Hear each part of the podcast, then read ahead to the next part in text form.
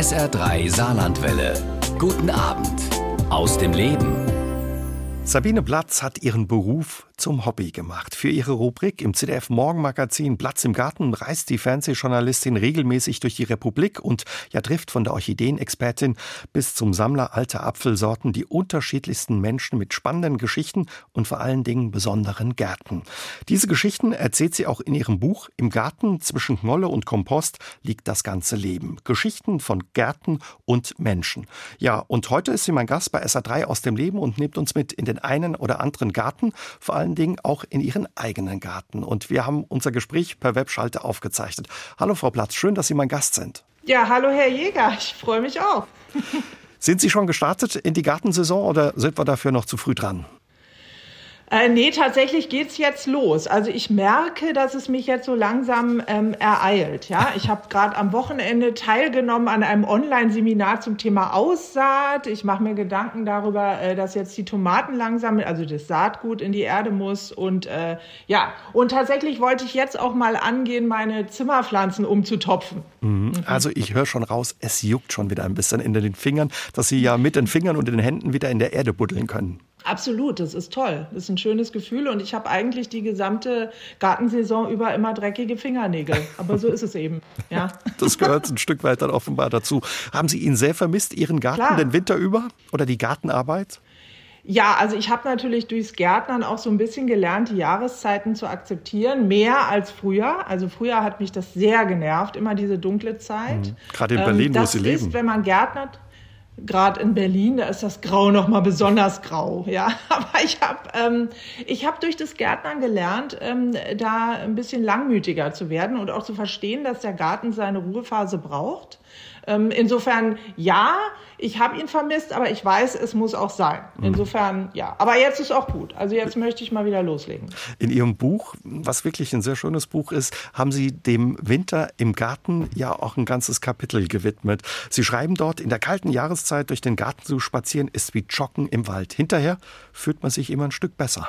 Das stimmt, man fühlt sich immer besser als vorher. Ne? Das ist aber so. Das finde ich ist ähm, jedes Mal so, wenn ich draußen bin, nun gerade im Garten oder aber auch beim Joggen. Ich bin danach immer ähm, ein bisschen beseelt. Ja? Mhm. Also es macht mich einfach glücklich. Und, ähm, und ich glaube, das geht eigentlich uns allen so. Ja, man muss halt dann diesen inneren Schweinehund manchmal überwinden und sagen, ach komm, es ist zwar ein Mistwetter draußen, aber ich gehe trotzdem und dann hinterher sagt man, yay, yeah, gut, dass ich es gemacht habe. Jetzt fühle ich ja. mich besser. Ja. Nehmen Sie uns doch mal mit in Ihren Immer. Garten. Wie sieht der aus? Was ist das für ein Garten? Uh. Groß vor allen Dingen, ne?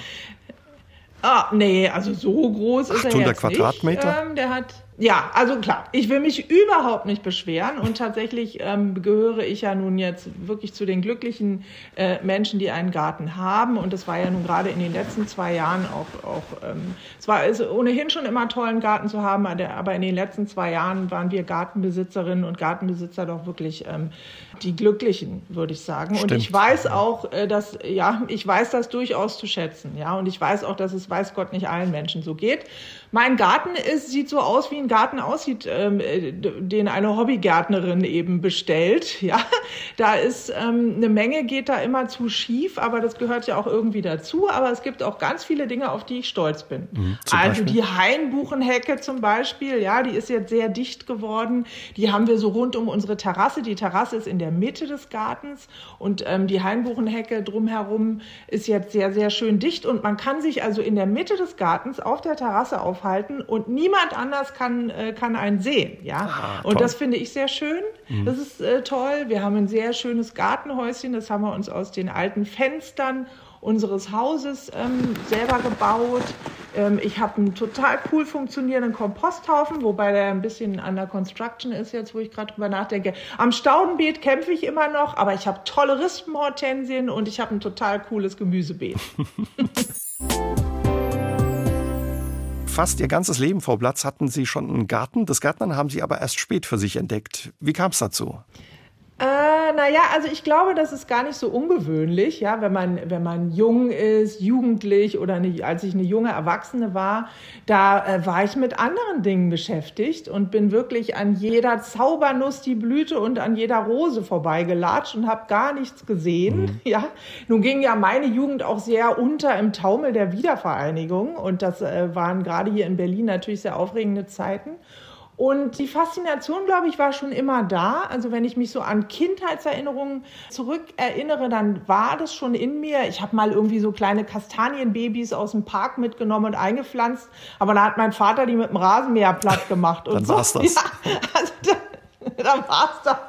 Da wurde im Grunde genommen die Leidenschaft im Keim erstickt, ja. Nein, und dann, ähm, dann kam es aber eben mit Macht auf mich äh, zurück äh, als ich dann aber schon um die 40 war mhm. und tatsächlich ja durch meinen Job, ja. Und das ist schön. Aber damit bin ich nicht allein. Also wir nennen, oder nicht wir, aber die Branche nennt solche Menschen wie mich Late Bloomer, ja, also Spätzünder. Das sind natürlich Leute, die, äh, die dann eben im sehr erwachsenen Alter ihre Leidenschaft für die Gärten und für die Natur und auch für diese vielen Rückschläge im Grunde genommen entdeckt. Also man ist dann schon ein bisschen gefestigt, um mit diesen Rückschlägen umzugehen und für die Branche wahrscheinlich auch einfach interessant, weil man ja, wahrscheinlich so ein bisschen mehr Geld im Geldbeutel hat und dann wie sie auch eben nicht kleckert, sondern glotzt und wenn es richtig ist, sie können ja fast kaum an einer Blumenzwiebel oder an Mulchmasse oder was es da alles gibt vorbeigehen, ohne ja, nicht zuzugreifen. Wie schwer fällt es nicht, am Gartenmarkt äh, immer links rauszufahren oder rechts rauszufahren und was mitzunehmen? Also die ersten Jahre tatsächlich äh, äh mit meiner Leidenschaft war das fatal.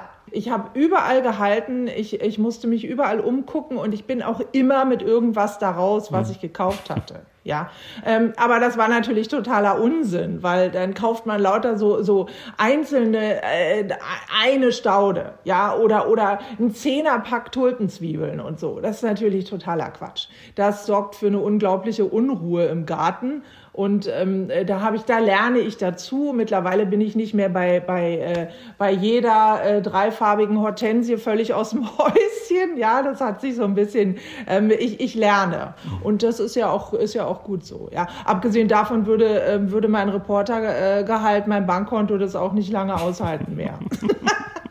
Trotz alledem, Sie haben es ja schon gesagt, Sie, Sie haben das Glück, ja umgekehrt Ihren Beruf zum Hobby gemacht zu haben, sind häufig in der Republik unterwegs, treffen Menschen mit besonderen Gärten und da kann es auch schon mal passieren, dass Sie ja ein Feigenbäumchen einpacken und es dann im Handgepäck mit zurück muss, was gar nicht so einfach offenbar ist. Aber da setzen Sie sich durch, ja. Ja, klar. Also ja, ja, das musste dann sein. Ich meine, ich bin ja einige Jahre mit einem ganz tollen Gärtner zusammen äh, durch, die, äh, durch die Lande gereist. Ähm, Pikarski hieß der und wir sind ja dann immer mit Schippen, Spaten Spaten und, äh, und, und Grabe, äh, Gabel und Grubber, äh, dann sind wir überall äh, im Mietwagen und auch damals sind wir noch geflogen, auch innerdeutsch, äh, äh, haben wir dann eingecheckt, ja. Und die am Schalter hier in Tegel haben auch immer gesagt, was ist das denn für eine Truppe? Wo wollt ihr denn hin mit euren Spaten? Ja, ja, das war, das war tatsächlich so. Das glaube ich, ja. Da mhm. gucken die wahrscheinlich, haben die am Check-in komisch geguckt, wenn sie da mit dem Spaten gekommen sind. Und Sie beschreiben das ja auch. Ja. Sie, sie selbst haben diesen Berliner Charme und Ihr Gärtner, mit dem Sie lange unterwegs waren, ein echter Berliner dann eben auch. Ne? Allerdings, ja. Wir beide haben uns gefunden. Das war der äh, Leiter der Gartenarbeitsschule Berlin-Wilmersdorf. Berlin hat tatsächlich ganz viele, ich glaube 15 oder 16 Gartenarbeitsschulen. Das sind so Orte, wo Schulklassen lernen können, dass die Karotte nicht am Baum wächst. Also großartig, ja. Da ist Berlin ausnahmsweise mal vorne in einem Ranking, weil wir haben nämlich äh, nirgendwo gibt es so viele Gartenarbeitsschulen wie in Berlin. Und, äh, und er war eben der Leiter einer dieser Arbeitsschulen. Und den habe ich getroffen. Total cooler Gärtner und mit dem bin ich dann jahrelang unterwegs gewesen. Mhm. Und von dem habe ich gelernt. Also der hat mir äh, beigebracht, ähm, warum Gärtnern so toll ist. Der ist immer bei mir, an meiner Seite. und auch im Buch, ja, Sie beschreiben ihn auf eine sehr liebevolle Weise und ja, eine schöne Weise auch. Wenn wir nochmal in Ihren Garten gucken, ist das, Sie haben uns ja schon ein bisschen so erzählt, sind Sie eher so der Blumentyp oder eher ja auch der Gemüsegartentyp? Ist, es, ist Ihr Garten eher was fürs Auge oder eher für den Magen? Äh, idealerweise beides. Beides, okay. Wobei, ähm, wollen wir mal, wollen wir mal, äh, also ich will jetzt hier nicht so tun, als wäre das so eine, so eine reines äh, fantastisches äh, Grundstück da draußen. Also äh, wer, wer wirklich super gut gärtnert, kommt da rein und denkt sich, mm na super, und das soll jetzt hier die Fernsehgartentante sein. ja, Aber wie gesagt, ich bin ja auch eben nicht die Expertin. Ich bin ja, bin ja immer nur die eigentlich, die die Fragen stellt und dann die Infos aufsaugt und versucht in ihrem eigenen Garten umzusetzen. Aber ja, ich habe Blümchen, aber ohne Gemüse geht's nicht. Also äh, das ist wirklich der größte Spaß. Und da natürlich die Tomaten. Also ohne Tomaten ist eine Saison nutzlos für mich hat familiäre Gründe. Da reden wir später noch drüber. Da kommt Ihre Großmutter ins Spiel. Wie ist das eigentlich, wenn die Fernseh, die Gartenfernsehtante unterwegs ist? Wenn Sie oft auf der Straße angesprochen und werden gefragt, Mensch, Frau Platz, mit den Tomaten bei mir, das klappt nicht. Geben Sie mir mal einen Tipp. Erstaunlicherweise, ja, das kommt schon vor und gar nicht mal so selten. Allerdings ist es, ist es oft so, dass äh, Leute äh, nicht jetzt einen konkreten Tipp von mir haben wollen, sondern irgendwie sagen, Mensch, Sie haben doch da neulich wieder Kopf über im Beet gesteckt, das war so lustig, ja. Mhm. Denn die Filme, die ich mache, sind ja immer, ich versuche das immer mit einem Augenzwinkern zu machen. Also das läuft ja bei uns auf dem Verbraucherserviceplatz, man soll was lernen, aber es soll auch ein bisschen lustig sein. Was immer total einfach ist, weil Gartenmenschen sind großartig, immer total entspannt. Ich treffe groß großartige, wunderbare Leute, also äh, ob das jetzt Sammler alter Apfelsorten, Orchideen, äh, Züchter oder Privatgärtner oder auch Hobbygärtner und Gärtnerinnen sind. Mhm. Ähm, Gärtnern erdet und das eint uns ja alles. Also wir sind so demütig, ja. Man nimmt sich selber nicht so wichtig. Das ist ja das, was eigentlich das Faszinierende dahinter ist. Und deswegen macht es auch immer Spaß, mit diesen Menschen zu drehen und, und sie zu filmen. Es ist immer toll. Frau Platz, Sie schreiben in Ihrem Buch Im Garten, die Liebe zum eigenen Garten ist weit mehr als Gartenarbeit. Nämlich was? Alles. Also Gärtnern zeigt uns im Grunde genommen, wirft uns auf uns selber zurück, mhm. würde ich sagen. Es klingt jetzt so ein bisschen pathetisch, aber ähm, in der Tat geht mir das da draußen so wie sonst nirgends in meinem Leben. Also wer einmal einen Komposthaufen umgegraben hat, der wird demütig und der begreift, äh, dass wir alle gleich sind. Und wir sind alle auf dem Weg in Richtung Komposthaufen. Ja? Und äh, deswegen sollten wir uns versuchen, auf dem Weg dahin miteinander gut zu vertragen und, und freundlich zu benehmen. ja? und, und das wird, äh, das, das lehrt einen das Gärtnern. Ja? Man, man wird sich seiner eigenen Endlichkeit sehr bewusst und es ist auch völlig in Ordnung so. Denn Gärtnern ist im Grunde Kampf gegen die Natur, aber gleichzeitig die Erkenntnis, dass man diesen Kampf nicht gewinnen wird. Und ich wollte gerade sagen, die gewinnt am Ende immer. Ja. Die Natur gewinnt am Ende immer, das lehrt einen der Garten. Und das ist aber genau das Faszinierende auch daran. Man wird auf sich selbst zurückgeworfen und wenn ich da draußen stehe mit meiner Latzhose und dreckig bin von oben bis unten und ungeschminkt mein Gesicht in die Sonne halte, dann bin ich ich und dann weiß ich, dass ich sozusagen endlich bin, dass ich den Tag im Hier und Jetzt genieße und dann bin ich glücklich. Das mhm. macht mich glücklich. Also bei allen Rückschlägen kein Grund, die Hacke und den Spaten in die Ecke zu werfen oder auf den Komposthaufen. Nee, erstaunlicherweise nicht. Ne? Auf den Komposthaufen sowieso nicht. Sowieso nicht. Ja. Da gibt's Ärger.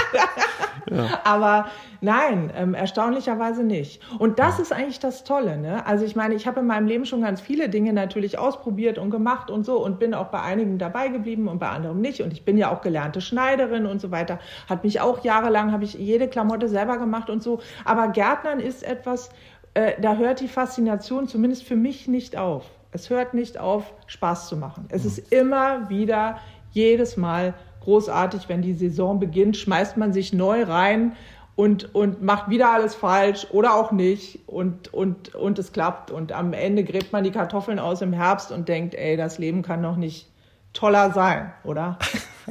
Als mit eigenen. Kartoffeln aus dem eigenen Garten. Sie haben ja auch schon ein paar Rückschläge zu verkraften gehabt. Mit, mit ja, der sibirischen Lärsche zum Beispiel stehen Sie auf Kriegsfuß, zumindest mit dem Holz ja. dieses Baumes. Ja, ja, genau. ja, das stimmt. Da habe ich drüber geschrieben. Die hat uns nachhaltig hier be beschäftigt äh, zu Hause, weil ähm, mein Sohn sich an einer sibirischen Lerche sehr verletzt hat und das ist schon viele Jahre her und trotzdem begleitet es uns bis heute. Ja. Mhm. Alles Weitere ist dann in dem Buch nachzulesen. Es ist sehr, sehr, schmerzhaft, auf alle Fälle, wie Sie das da beschreiben.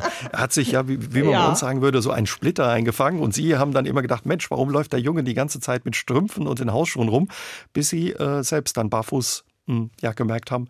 Warum? Weil sie sich auch selbst so einen Schliver eingefangen haben. Ja, ja, ja, ja. Und was ich halt äh, völlig unterschätzt habe, war, dass ähm, wenig Körperteile derartig schmerzhaft sind, wenn man daran herumschneidet wie die Fußsohle. Ja, ich habe immer gesagt, ach mein Sohn, der soll sich mal nicht so haben, ja, bis ich mir dann eben auch einen Splitter reinzog. Aber das ist ja sowieso ganz häufig so. Also alle Geschichten, egal ob es jetzt welche sind, die ich hier in meinem eigenen Garten erlebe mit meiner Familie oder auch da draußen mit den tollen Menschen, die ich treffen kann, die machen ja was mit mir. Also ich ich bin Ne, ich, ich gehe da, ich treffe diese Leute und dann, dann, dann komme ich nach Hause und dann arbeitet es in mir nach. Ja? Und das habe ich ja versucht aufzuschreiben. Mhm. Also davon habe ich ja versucht, Geschichten aufzuschreiben, die mich dann wirklich nachhaltig begleiten. Das mit der sibirischen Lerche war nun eine, die sich hier zu Hause ereignet hat, aber es gibt ja auch ganz viele von irgendwelchen tollen Leuten, die ich treffen durfte, die ich interviewen durfte. Und dann nehme ich das mit. Man ist ja Mensch. Also ich bin Reporterin und Mensch. Und alles, was ich da draußen erlebe, beeinflusst mich zu Hause. Sehr zum Leidwesen teilweise meines Mannes. Sie haben für Ihre Rubrik Platz im Garten wirklich ganz unterschiedliche Menschen getroffen. Wir haben schon gesagt, von der Orchideenexpertin ja über den Sammler alter Apfelbaumsorten oder alter Apfelsorten. Welche Begegnung ist Ihnen besonders in Erinnerung geblieben und welche wirkt bis heute besonders nach? Oh, das ist äh, eine schwierige Frage, weil es tatsächlich doch so, so viele, viele sind. Mhm. Ja. Ja, es sind so viele. Und es kommt ja auch, also es kommen ja auch immer wieder äh, neue dazu. Also ich habe gerade in der letzten Woche eine ganz großartige Frau interviewt, die in Deutschland versucht, Bioanbau Schnittblumen zu produzieren. Ja? Ähm, also Schnittblumen sind ja ganz häufig mit großem Einsatz von Herbiziden und Pestiziden irgendwo in Afrika kultiviert. Und sie versucht hier dem was entgegenzusetzen. Mhm. Das ist total spannend. Das ist jetzt nicht in dem Buch, weil ich habe die jetzt erst kennengelernt, aber ich treffe andauernd so tolle Leute und das äh, finde ich schon ganz, ganz großartig.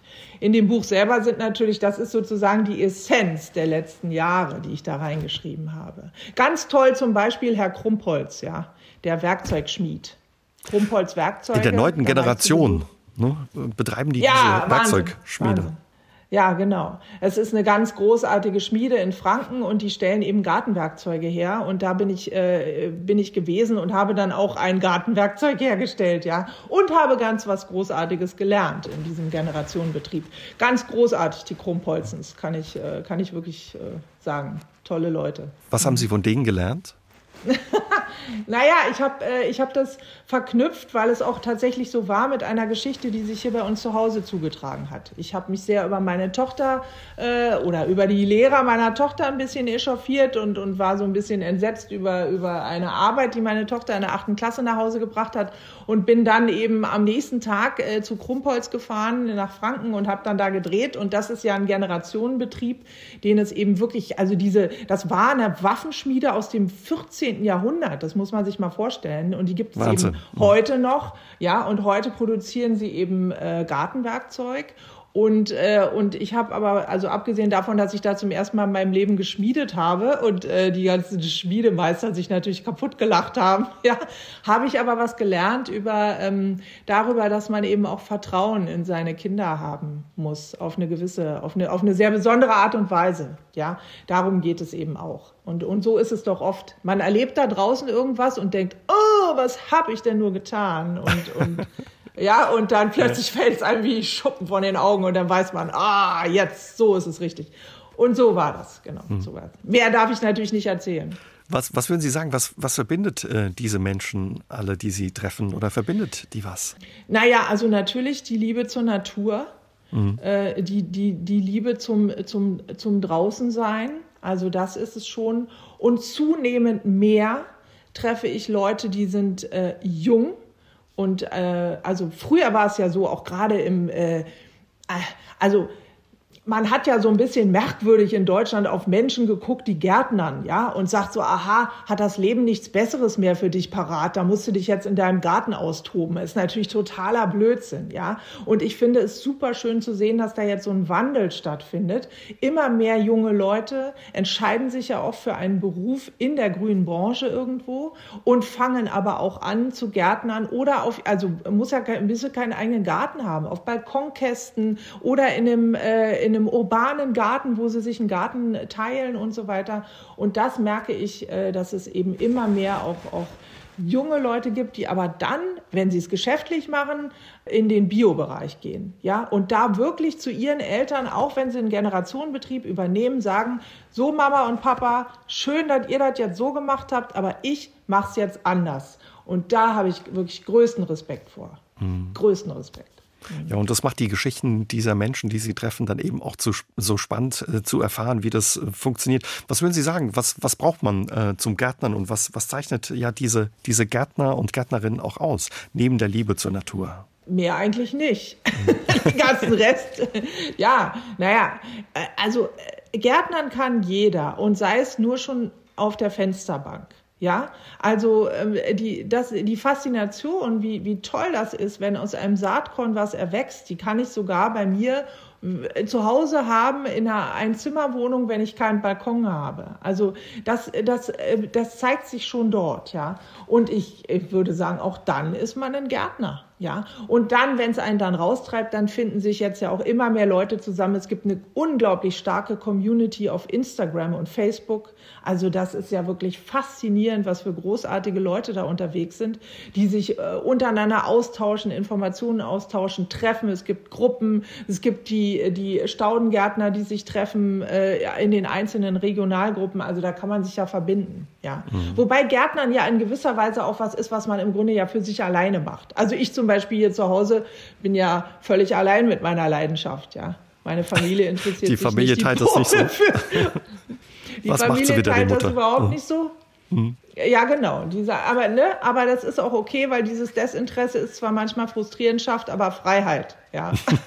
also, also was, äh, was ich da draußen äh, pflanze, äh, das sehen die sowieso nicht. Und wenn ich es von links nach rechts verpflanze, dann auch nicht. Okay, ich merke mal, jeder kann ein Gärtner sein und Gärtnern macht frei. Ein Stück weit. Glücklich, Gärtnern macht glücklich. glücklich.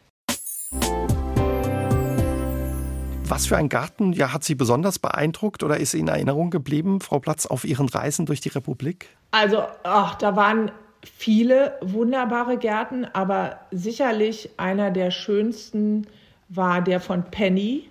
Penny Snell in England, die ich getroffen habe und ähm, die ich porträtiert habe in ihrem Garten, beziehungsweise ich habe ihren Garten porträtiert und sie hat uns den gezeigt.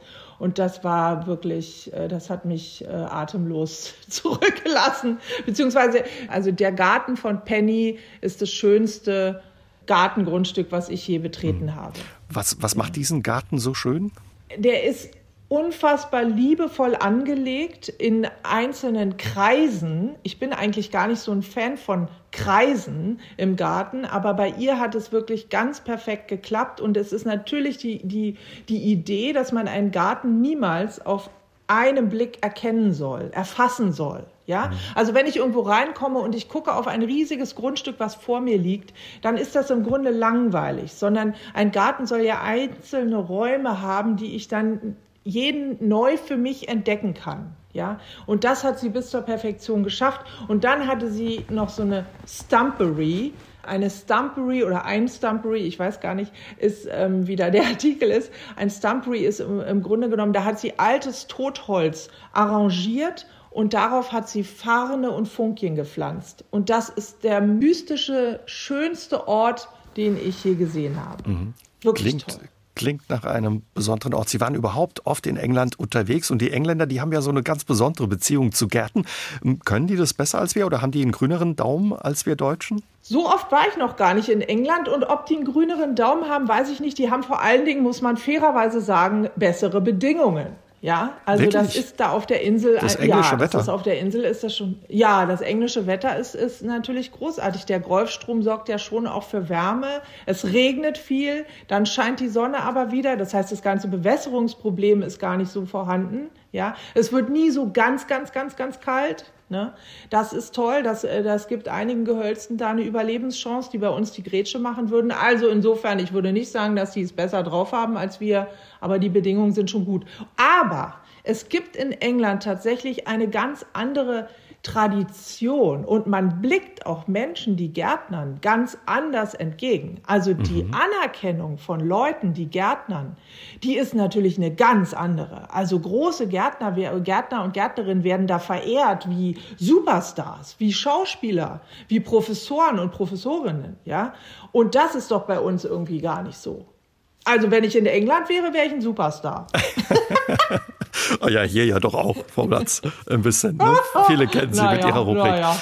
Aber eine Frau, die ein, ein Superstar ist und sehr bekannt ist, eine Gärtnerin, haben Sie auch getroffen? Wo über die äh, geschrieben wird, sie sei Deutschlands beste Gärtnerin, Gabriela Pape. 27 Jahre lang hat sie in England gelebt und hat dort auch Gartenkultur studiert. Für sie war das selbst auch eine besondere Begegnung. Was hat diese Begegnung so besonders gemacht und ja, was zeichnet diese besondere Gärtnerin aus?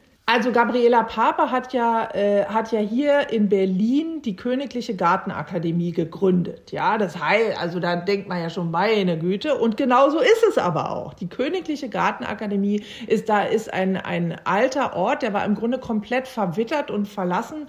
In den 20ern war das eine Ausbildungsstätte für Gärtnerinnen und Gärtner. Und dann lag die, lag diese Region oder diese, dieses Gelände brach. Und mhm. sie hat gesagt, mit Vollpower, wir bauen das auf. Hier in Berlin. Sie sagte mir, sie hätte auch nach Hamburg oder München gehen können. Ja, da sitzt das Geld lockerer von, von Menschen, die es haben und die sagen, ja, mach mir mal meinen Garten schick und so. Wollte sie aber nicht, sondern sie wollte in Berlin einen Ort schaffen, an dem jeder sich für Gärten begeistern kann. Und das hat sie, das, das ist ihr gelungen. Und sie hat ja dieses System oder dieses, ähm, dieses Angebot, ein Euro pro Quadratmeter. Das heißt, sie macht eine Gartenplanung und nimmt pro Quadratmeter ein Euro für ihre, ein Euro für ihre Planung. Ja? Das heißt, sie ermöglicht jedem oder mehr oder weniger, aber wenn man, also man muss nicht super reich sein, um sich von Gabriela Pape einen Garten planen zu lassen. Und das ist schon toll, denn die war ja unfassbar erfolgreich in England. Ne? Also Was die hat, hat ja da. Das so erfolgreich nicht, gemacht? Na, sie hat da, sie hat da die Gärten. Sie redet nie über Kunden, die sie, ähm, äh, die sie betreut hat. Also das liegt im Dunkeln. Aber anzunehmenderweise sind da sehr viele äh, sehr bekannte und sehr wohlhabende Menschen dabei. Und sie war da ja auch ähm, äh, selber sehr wohlhabend, nehme ich mal an, und hat eben dort Gärten gestaltet und hatte dann aber das Gefühl, sie möchte noch mal was Neues machen. Mhm. Sie möchte zurückkommen nach Deutschland und möchte an einem Ort versuchen, so ein bisschen so ein, so ein, so ein High-Level zu etablieren, ähm, aber für jeden bezahlbar. Und das hat sie geschafft. Und das, äh, das finde ich ganz großartig. Frau Platz, bevor Sie ja für Ihre Rubrik Platz im Garten auf der Suche nach besonderen Gartengeschichten ja unterwegs waren in der Republik, haben Sie für das CDF auch aus Krisen- und Kriegsgebieten berichtet, wie zum Beispiel dem Kosovo oder auch Afghanistan. Was für Erinnerungen haben Sie an die Zeit? Ja, das war natürlich aufregend. Das war toll. Also ich ist ja schon sehr lange her, dass ich, als ich in Afghanistan war. Das war 2002. Da waren die Taliban gerade von den internationalen äh, Kräften vertrieben worden und das Land war im Aufbruch. Mhm. Und ich habe über diesen Aufbruch berichtet und ähm, habe ganz großartige Frauen getroffen, die alle wirklich über, über Jahre äh, nicht mehr arbeiten konnten als Lehrerin, als Ärztin und äh, die jetzt wieder rauskamen und die unglaublich hoffnungsfroh waren. Und das habe ich damals porträtiert, unter anderem. Ich habe auch einen Film, eine lange Doku über Minenräumung gemacht. Aber ähm, ja, das war, das war, war toll. Das ist ein ganz tolles Land. Und jetzt mhm. zu sehen, wie es da jetzt ist, das ist natürlich schrecklich. Das ist schlimm. Haben Sie das Land da über die Jahre auch immer dann wahrscheinlich besonders im Blick gehabt, wenn man mal da war und so wie Sie ja eben Reportagen über das Land und die Menschen dort gemacht haben? Ja, das stimmt. Ja, man, also da fühlt man dann schon eine besondere Verbundenheit. Ne? Weil ich war ja auch, äh, ich war ja viele Wochen dort. Ich habe da tolle Leute kennengelernt. Die Menschen dort sind sehr, sehr offen, sehr, sehr freundlich. Also das war, das war ganz großartig diese Erfahrung zu machen. Ich bin da die ersten Wochen wirklich auch alleine äh, rumgelaufen und habe recherchiert und, ähm, und das war äh, alles möglich. Ja. Mhm. Rückblickend würde man vielleicht sagen, auch damals war es vielleicht ein bisschen naiv, aber, ähm, aber das gehört ein bisschen dazu, wenn man in die Kriegs- und Krisenreporter Schiene geht, glaube ich. Na, Naivität nicht, aber, aber auf jeden Fall so diese, ähm, diese Unerschrockenheit, ja. Und das macht ja jetzt meine Kollegin Katrin Eigendorf, ist ja sehr häufig da und ist auch ganz wichtig. Also ich meine, diese Kriegs- und Krisenberichterstattung ist großartig und sie ist unfassbar wichtig. Mhm. Ja. Dass man eben auch einen anderen Blick auf diese Länder und diese Krisengebiete bekommt. ja, ja. Sie haben überhaupt einen spannenden Weg hinter sich. Nach der Realschule haben Sie erstmal eine Lehre als Schneiderin gemacht, haben dann später auch ja im Kaufhaus des Westens gearbeitet. Wie kam es dazu, dass Sie ja diesen Weg gemacht haben, Schneiderin wurden? Äh, also ich würde sagen, Kreativität war schon immer da. Ja, und das zeigt sich darin. Ich habe tatsächlich sehr, sehr viel genäht und, mhm. äh, und habe das immer gerne gemacht und war kreativ und habe aber auch immer gerne geschrieben. Aber dann war ich irgendwie 15 und, oder 16 und ein bisschen irgendwie, nee, Schule keinen Bock und so. Und dann bin ich halt abgegangen und habe eine Ausbildung gemacht. Und ich finde das auch äh, wunderbar. Also äh, rückblickend, wenn ich, wenn ich schaue auf all die Ausbildungen, die ich gemacht habe, die dann hinten noch drauf kamen, dann war die zur Schneiderin Lehrerin war mit Sicherheit die, bei der ich am meisten gelernt habe. Also, liebe Leute da draußen, wenn ihr nicht wisst, was ihr tun sollt, lernt ein Handwerk. Kann ich nur empfehlen. Ja. Absolut. War da toll. ist was dran. Handwerk hat goldenen Boden und der Beruf der Schneiderin, des Schneiders ist ein schöner Beruf. Was, was haben Sie da gelernt, wo Sie sagen, da profitiere ich heute noch davon? Ja, na alles. Also mal abgesehen vom, vom Handwerklichen äh, mhm. lernt man lernt man was über Hierarchie, ja. Man lernt was über äh, Arbeitseinsatz. Wir hatten in dieser äh, in dem Musteratelier, in dem ich äh, geschneidert habe, waren diverse Menschen mit äh, verschiedenen Behinderungen. Ja, also äh, eine äh, Frau zum Beispiel, die taubstumm war und so weiter. Und, äh, und auch dieses sich unterordnen, dieses auch mal verstehen, ich bin jetzt hier die, die äh, äh mit 16 denkt man ja, man hat irgendwie die Welt total begriffen und so. Ja, also den Zahn haben sie mir recht schnell gezogen. Und das ist toll. Und das hilft mir auch heute noch, denn wenn wir in der Redaktion zusammensitzen und wir diskutieren über irgendwelche Arbeitsmarktthemen, dann gucke ich immer in die Runde und sage so, Leute, wer von euch hat schon mal am Band gestanden? Ja, ich schon. Ich habe auch immer Akkord geschneidert. Und das, äh, das hilft. Ja, das hilft. Danach haben Sie nochmal die Schulbank gedrückt, das Abi nachgeholt und dann ähm, Wirtschaftskommunikation studiert. Wie sind Sie dann zum Fernsehen gekommen? War das auch schon immer so ein bisschen ein Wunsch von Ihnen? Ja, Sie haben gesagt, Sie haben gerne geschrieben oder wie kam es? Ja, also tatsächlich ähm, fand ich das schon reizvoll, Journalistin zu sein. Das war auch schon so in mir über eine lange Zeit, würde ich denken. Und, äh, und äh, dann habe ich, war ich auf einer Veranstaltung und da habe ich jemanden getroffen vom ZDF und habe meinen ganzen Mut zusammengenommen und denjenigen angesprochen und dann hatte ich einen Kontakt und dann habe ich mich beworben. Und dann bin ich als Praktikantin erstmal reingekommen, wie das so ist, so der gängige mhm. Weg. Und dann habe ich da ein Praktikum gemacht und mich wahrscheinlich nicht ganz so blöd angestellt und so weiter. Und dann ging es irgendwie los. Ne? So war es. Geboren ja. sind Sie in Kanada. Wie kommt es, dass Sie in Kanada geboren sind? Meine Eltern sind ausgewandert in den 60ern und haben dann Anfang der 70er zwei Kinder gekriegt und eins davon war ich. Und ähm, sind Sie da auch, haben Sie auch eine Zeit lang gelebt? Haben Sie noch Erinnerungen an diese Zeit oder waren Sie da noch zu klein? Nein, nein, nein. Ich war noch ganz klein, als wir zurückgekommen sind, als meine Eltern zurückgekommen sind. Die sind dann allerdings ja noch mal hingegangen. Also jetzt leben meine Eltern und mein Bruder wieder in Kanada. Nur mich haben sie hier gelassen. Sie leben in, in Berlin, sind auch in Westberlin groß geworden, wenn das richtig ist, in einer Hochhaussiedlung direkt am, ja, am Mauerstreifen. Wie war für Sie diese Kindheit ja mit der Mauer quasi direkt vor der Haustür? Ja, das ist interessant in diesem Schreibprozess jetzt ähm, für das Buch habe ich erst gemerkt, wie sehr das dann doch immer wieder da reingespielt hat, ja, und wie sehr mich das natürlich auch prägt, ja, dass ich Westberlinerin bin und wir sind sonntags zum Mauerstreifen gelaufen, da ist man dann spazieren gegangen und dann gab es dann immer so eine Art Ausguck alle paar hundert Meter und da ist man dann raufgegangen und da hat man rübergeguckt und hat gesagt, ach gucke mal, ja, da drüben, da ist dann jetzt der Osten und dazwischen lag die Todeszone. Also das ist ja so surreal und so absurd, wenn man sich das heute überlegt. Aber für mich als Kind war das vollkommen normal. Ja, mhm. auch diese permanenten Fahrten durch den Transit und mein Vater drehte sich immer um, wenn wir im Auto saßen und sagte so, jetzt setzt euch gerade hin da hinten, ja, nicht, dass sie uns noch rausziehen und so. Und dann war da immer so ein bisschen Spannung drauf, ob man da jetzt sauber durchkommt.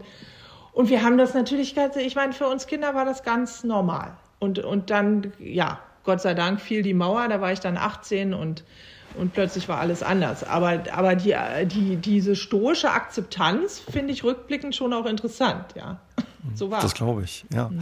Sie beschreiben das auch ja, wie Sie den Mauerfall erlebt haben. Am 9. November waren Sie eine von den vielen, die am Brandenburger Tor auf der Mauer stand. Hm, wie war es dann, als die Mauer für Sie fiel als Westberlinerin? Was, was für Erinnerungen haben Sie an, an diesen 9. November, da mittendrin zu sein? Ja, das war, das war großartig. Also ich meine, das ist ja ein Moment, den vergisst man nie. Ne? Ich, wär, ich bin dahin, wir haben das, ich habe das abends im Fernsehen gesehen. Mein Bruder hat mich an, äh, hat mich gerufen und dann bin ich zum Fernseher gekommen und dann sind wir losgefahren.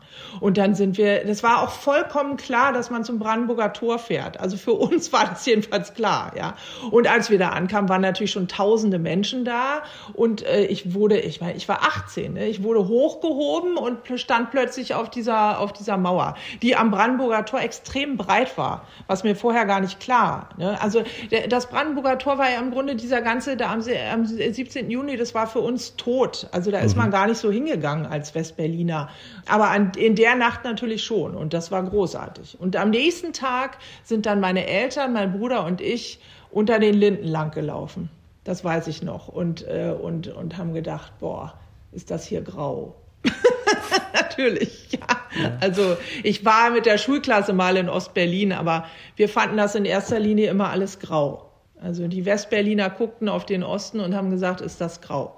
So. Und, und danach folgten aber spannende Jahre, wie Sie ja schon gesagt haben. Damals war viel los in Berlin, das beschreiben Sie auch in Ihrem Buch. Da war keine Zeit ja. Äh, und keine, kein Raum zum Gärtnern. nee, also ganz ehrlich, das war ja dann so Anfang der 90er und ich bin auch echt froh, dass ich diese Zeit in dieser Stadt erleben durfte, weil da machte, ich war, ich war super jung, jede Woche machte ein anderer Schuppen irgendwo auf im, im Ostteil der Stadt und man ist da halt reingegangen und das Kondenswasser tropfte von der Decke und, ähm, und man tanzte und man war irgendwie total ausgelassen. Und das Schöne ist, es war vollkommen egal, ob man aus Lichtenrade oder aus Lichtenberg kam. Ja, also aus dem also Ost- oder Westteil. Die Mauer, ja, aus dem Ost- oder Westteil, das spielte für uns junge Leute überhaupt keine Rolle. Ja, und das ist das Coole. Und das ist, äh, dass wir 30 Jahre später das doch immer noch so, so deutlich spüren, das hätten wir, glaube ich, uns damals gar nicht träumen lassen. Es war einfach eine total coole Zeit. Ja. Das glaube ich. Aber was glauben Sie, dass, das, dass man diesen Unterschied nach 30 Jahren ähm, noch so spürt, was, was der Grund dafür ist? Ach, na ja, das ist äh, vielschichtig, ne? Aber sicherlich sind da, sind da auch viele Dinge zu schnell gegangen. Und, äh, und rückblickend ähm, äh, haben, haben wir aus, aus dem Westen, also jetzt aus der BRD oder auch aus Westberlin, ähm, zu sehr gedacht, jetzt ist doch super, stellt euch nicht so an und jetzt macht ihr das genauso wie wir und dann wird es schon passen. Ja, und diese Arroganz äh, hat natürlich, das funktioniert natürlich nicht. Ja, ich meine, wir waren auch zu wenig, zu wenig sensibel, glaube ich, für all die Menschen, die wirklich äh, alles verloren haben in dieser Zeit. Das, äh, das ist ja nun so häufig vorgekommen und dann einfach zu sagen, ach, stell dich nicht so an, machst halt was anderes, ja, das ist Blödsinn. Das geht nicht. Viele Menschen verbinden mit Gärten ja auch Erinnerungen an besondere Menschen. Auch Sie zum Beispiel an Ihre Großmutter, eine leidenschaftliche Gärtnerin. Sie haben zum Beispiel ja besondere Erinnerungen an die Tomaten Ihrer Großmutter. Die Samen dafür hat sie sich extra aus Rumänien irgendwie mitbringen lassen von Verwandten. Was sind das für Erinnerungen an die Tomaten Ihrer Großmutter? Naja, also vor allen Dingen erinnere ich mich an meine Großmutter und dann kommen auch gleich mir die Tomaten in den Sinn, ja, denn diese Tomaten ähm, sind ganz besondere gewesen aus der ehemaligen oder alten Heimat meiner Großmutter, nämlich in Siebenbürgen in Rumänien. Und mit denen verband sie eben einen ganz, ganz engen Begriff von ihrem früheren Zuhause, was sie dann also in den Kriegswirren Genau, sie hat also mit, ich finde das total faszinierend, dass man mit einer Pflanze oder mit einem Obst und Gemüse eben doch für uns alle, glaube ich, gilt das, einen so, einen so innigen Begriff von Heimat verbinden kann. Ja, das ist toll und darum, das war eben diese Tomaten meiner Großmutter aus Siebenbürgen waren bei uns in der Familie eben dann schon von sehr besonderem Wert. Ja, mhm. ihr vor allen Dingen, aber uns dann später auch. Sie beschreiben das auch schön in Ihrem Buch. Wenn Sie da zu Besuch waren, haben Sie immer eine Tüte mitbekommen von der Oma mit diesen Tomaten, die ja für die Oma ein kleiner Schatz waren und für Sie wahrscheinlich auch, oder? Absolut, wobei ich auch hier wieder sagen muss, im, im, im äh, Trubel der Jugend habe ich das gar nicht so zu schätzen gewusst, wie dann erst später. Ja, Diese Tomaten sind so riesige große Fleischtomaten und meine Oma hat die natürlich jedes Jahr kultiviert und ganz sorgfältig im Februar auf der Fensterbank vorgezogen und dann auf gar keinen Fall vor den Eisheiligen natürlich rausgepflanzt und so. Und die hat ganz viele Tomaten immer gehabt und ohne Tomaten war die Saison für sie auch zu nichts nütze. Also mhm. die mussten sein. Und klar, wenn man dann in der zur richtigen Zeit zu Besuch kam, nämlich im Spätsommer, dann gab es äh, riesige Tomaten, die sie mir mitgegeben hat. Und aus diesen äh, dicken Tomaten hat sie sich natürlich das Saatgut dann immer für die fürs nächste Jahr wie sagt man, aus, dem, aus den dicken Tomaten hat sie gesichert sich dann ne? das Saatgut fürs nächste Jahr gesichert. Genau, ja. genau. Das haben Sie leider verpasst, ja, sich dieses Saatgut ja, der Tomaten Ihrer Großmutter zu sichern. Ja. Das werde ich an dieser Stelle nicht verraten, ja, weil das ist ja sozusagen die Geschichte. Aber äh, mir war ganz wichtig, die Geschichte meiner Großmutter mal aufzuschreiben, denn sie ist exemplarisch für das, was den Siebenbürger Sachsen eben widerfahren ist. Äh, nach dem Zweiten Weltkrieg. Und so populärwissenschaftlich aufgearbeitet gibt es das noch nicht allzu viel. Und diese Geschichte hat mich immer schon begleitet und auch immer schon fasziniert. Also meine, meine Großeltern sind dann eben in verschiedene Arbeitslager gekommen, haben ja ihre Heimat verloren, wurden von den Kindern getrennt. Und wir haben, glaube ich, alle Großeltern, äh, die, die äh, schlimme Schicksale zu erzählen wissen. Aber das war eben die Geschichte meiner Großeltern. Und das Buch war eine unglaublich schöne Gelegenheit, das jetzt mal aufzuschreiben und zu recherchieren, was genau ist denn da mit den Siebenbürger Sachsen eigentlich geschehen? Ja. Sie sind vor, vor einigen Jahren als, als äh, junge Frau auch hingereist, ja, in die alte Heimat Ihrer Großeltern. Ja, ja, das ist noch gar nicht so lange her. Da bin ich hingefahren und ähm, habe mir das mal angeschaut. Äh, und Siebenbürgen natürlich ist toll, ja. Also überall so Burgen. Äh, die meisten sind allerdings äh, ziemlich verwittert Rumänien hat ein großes Korruptionsproblem. Das ist, ist natürlich äh, ein bisschen schwierig, ja. Und man fragt sich schon, naja, gut, das ist, ist ja nun auch EU, aber wo bleibt das Geld? Aber es ist, ein, ist sehr schön. Es ist sehr, mhm. sehr schön. Und das Faszinierende ist, dass eben für die Siebenbürger Sachsen das auch immer noch, also für die diejenigen, die nachkommen oder die noch leben oder die erst in den 80ern rausgekommen sind, ist, äh, ist es immer noch ein ganz enger Heimatbegriff damit verbunden und die fahren da auch regelmäßig hin. Also es gibt immer jedes Jahr im Spätsommer das große Treffen.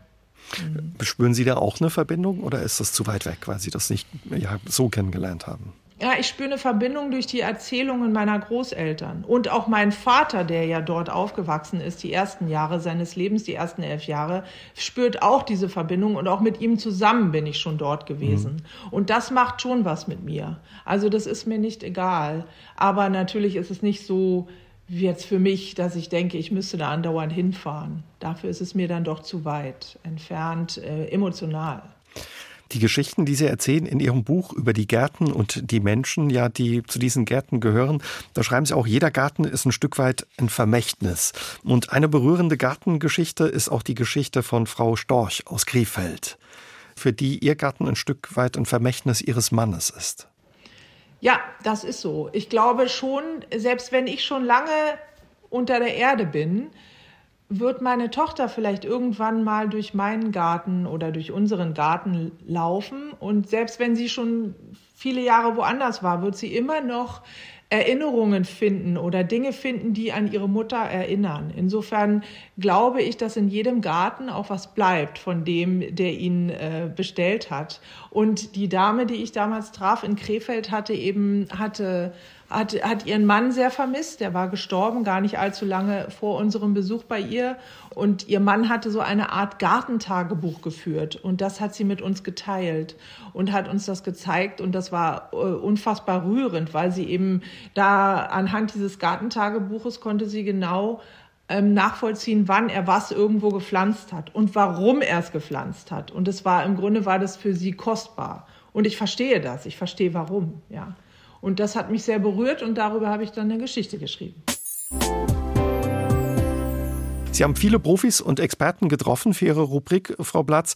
Was haben Sie ja durch diese unzähligen Begegnungen ja über das Gärtnern gelernt von diesen Menschen? Immer was anderes, Gott sei Dank. Das ist ja das Tolle, ja, wenn man so viele verschiedene Expertinnen und Experten vor der äh, vor dem Mikrofon hat, äh, dann ich, ich die Fragen, die ich denen stelle, die interessieren mich ja nun wirklich, ja. Ich mache das ja nicht nur fürs Fernsehen, sondern ich saug das ja auf. Also wenn ich ich war bei einer Bio-Apfelproduzentin zum Beispiel, ja, und die hat mir genau erklärt, wie man dann im zeitigen Frühjahr welche Knospen man abnimmt, damit der Apfel nicht zu viele äh, Äpfel bildet, weil die werden ja dann irgendwie äh, äh, zu klein. Dann geht irgendwie, also man will ja wenige Äpfel, aber dafür irgendwie die volle Power mhm. da drin. Ja, das zum Beispiel fand ich total interessant. Ach, naja, geschmiedet habe ich bei der Orchideenexpertin, die hat mir ohne Ende erklärt, wo, was nun eine Orchidee braucht, um, um glücklich zu sein. Zimmerpflanzen, bei mir ziehen zunehmend mehr Zimmerpflanzen ein, ja, weil ich äh, einen ganz großartigen Zimmerpflanzengärtner interviewt habe und da habe ich so viel gelernt, dass ich gedacht habe, ach, da muss ich mir jetzt auch welche kaufen und so weiter. Das nimmt nie, das hört niemals auf. Das ist ja das Tolle. Ja, da sind so viele tolle Menschen da draußen und die wissen so viel und, und die erzählen es mir. Und das ist natürlich, da bin ich total dankbar für. Mhm. Also all diese Begegnungen haben Sie ein Stück weit auch verändert äh, und hat Ihr Wissen größer gemacht rund um das Gärtnern und um den Garten. Ja. Hat Sie das Gärtnern verändert? Ja, klar. Na klar, na klar, ich bin eine ganz andere äh, als noch vor 10, äh, 15 Jahren. Und das wäre ich vielleicht auch so, aber, aber vielleicht in eine andere Richtung. Natürlich verändert das, wenn man eben täglich da rausgeht und diese Dankbarkeit und Demut spürt. Das macht was mit mir. Ich würde jetzt nicht sagen, ich bin der super entspannteste Mensch der Welt und nichts kann mir was anhaben. Haha, ja. Also das da würde sich meine Familie schlapp lachen drüber. Also wird auch mal geflucht dann. Aber es, mhm. es, na, logisch. Aber es relativiert. Es äh, mhm. Gärtnern relativiert und kappt so die Spitzen. Ne? Also man wird sich irgendwie, wenn es hier mal wieder schief läuft oder meine Tochter mit irgendwas um die Ecke kommt und ich denke, das geht doch gar nicht, ja, oder mein Sohn irgendwas gemacht hat, worüber ich mich ärgere und ich bin zu streng und so. Und dann gehe ich raus und äh, ja, dann, dann fummel ich da draußen neben den Spaten und fange an, den Kompost umzugraben oder mhm. in meinem Gemüsebeet zu ackern und schon ist, wird's besser. Ja, meine Tochter sagt manchmal, Mama, du hast den Garten lieber als uns. das, oh. das stimmt natürlich nicht, möchte ich hier mal sagen. Das stimmt nicht. Ja, aber es gibt Momente, da bin ich schon lieber draußen als drin. Ja, eigentlich immer. Auf was freuen Sie sich in diesem Garten hier? Haben Sie schon ein Projekt äh, vor Augen, was dieses Jahr angegangen werden soll? Absolut. Also ich habe letztes Jahr eine ganz tolle äh, Frau interviewt, ähm, ein Pärchen eigentlich. Die hatten einen großartigen Gemüsegarten. So was Cooles habe ich noch nie gesehen. Bei Bingen war das, total toll. Und äh, die Dame hat mir gesagt, die war fast so ein bisschen peinlich berührt, aber die hat gesagt, also sie gärtnert nach dem Mondkalender und da wäre mhm. wirklich was dran. Mhm. Ja? Also und das würde funktionieren. Und jetzt habe ich gedacht, das probiere ich jetzt mal aus. Ja. Gärtner nach dem Mondkalender. Keine Ahnung, ob es klappt. Das erzählen Sie uns beim nächsten Mal. Wenn Sie schon in Bingen waren, waren Sie ja schon bei uns in der Nähe, waren Sie auch schon mal im Saarland auf Geschichtensuche, ja nach Gartengeschichten gesucht? Nein, also oh. im Garten im Saarland, hm. warte mal, lass mich mal überlegen, mit dem, mit dem äh, Gerald Pikarski. Nein, tatsächlich noch nicht. Ich war im Saarland als Reporterin, ja, aber äh, das ist schon eine ganze Weile her und da habe ich noch keine Gartenfilme gemacht. Da war ich noch rasende Reporterin und war im Landesstudio des ZDF in Saarbrücken. Hm. Ah, okay, da kennen Sie ja das Saarland. Da wissen Sie ja, dass es hier auch viele begeisterte Gärtnerinnen und Gärtner gibt und auch tolle Gärten. Vielleicht kommen Sie auch mal zu uns ins Saarland auf der Suche nach Geschichten rund um den Garten. Na, gerne, gerne. Ja, also wer eine coole Geschichte hat oder einen tollen Garten, soll mir bitte schreiben. Ich bin sofort dabei. Das machen bestimmt unsere Hörerinnen und Hörer. Frau Platz, ich habe zwar keinen Garten, auch keinen grünen Daumen, aber ich habe Ihr Buch Im Garten, ja zwischen Knolle und Kompost liegt das ganze Leben mit viel Freude gelesen, weil ja Sie darin wirklich tolle Geschichten erzählen über Menschen, ja und ihre Gärten, auch Ihre Geschichte. Ein schönes und wirklich sehr lesenswertes Buch. Danke, dass Sie uns ja heute diese Geschichten erzählt haben und uns mitgenommen haben in diese besonderen Gärten. Danke für Ihre Zeit und das Gespräch. Ich danke auch ganz herzlich. Dankeschön, Frau Platz. Und wir nehmen Sie beim Wort, dass Sie im Saarland mal vorbeikommen. Auf jeden Fall, mache ich. SR3 aus dem Leben. Immer dienstags im Radio, danach als Podcast auf sr3.de.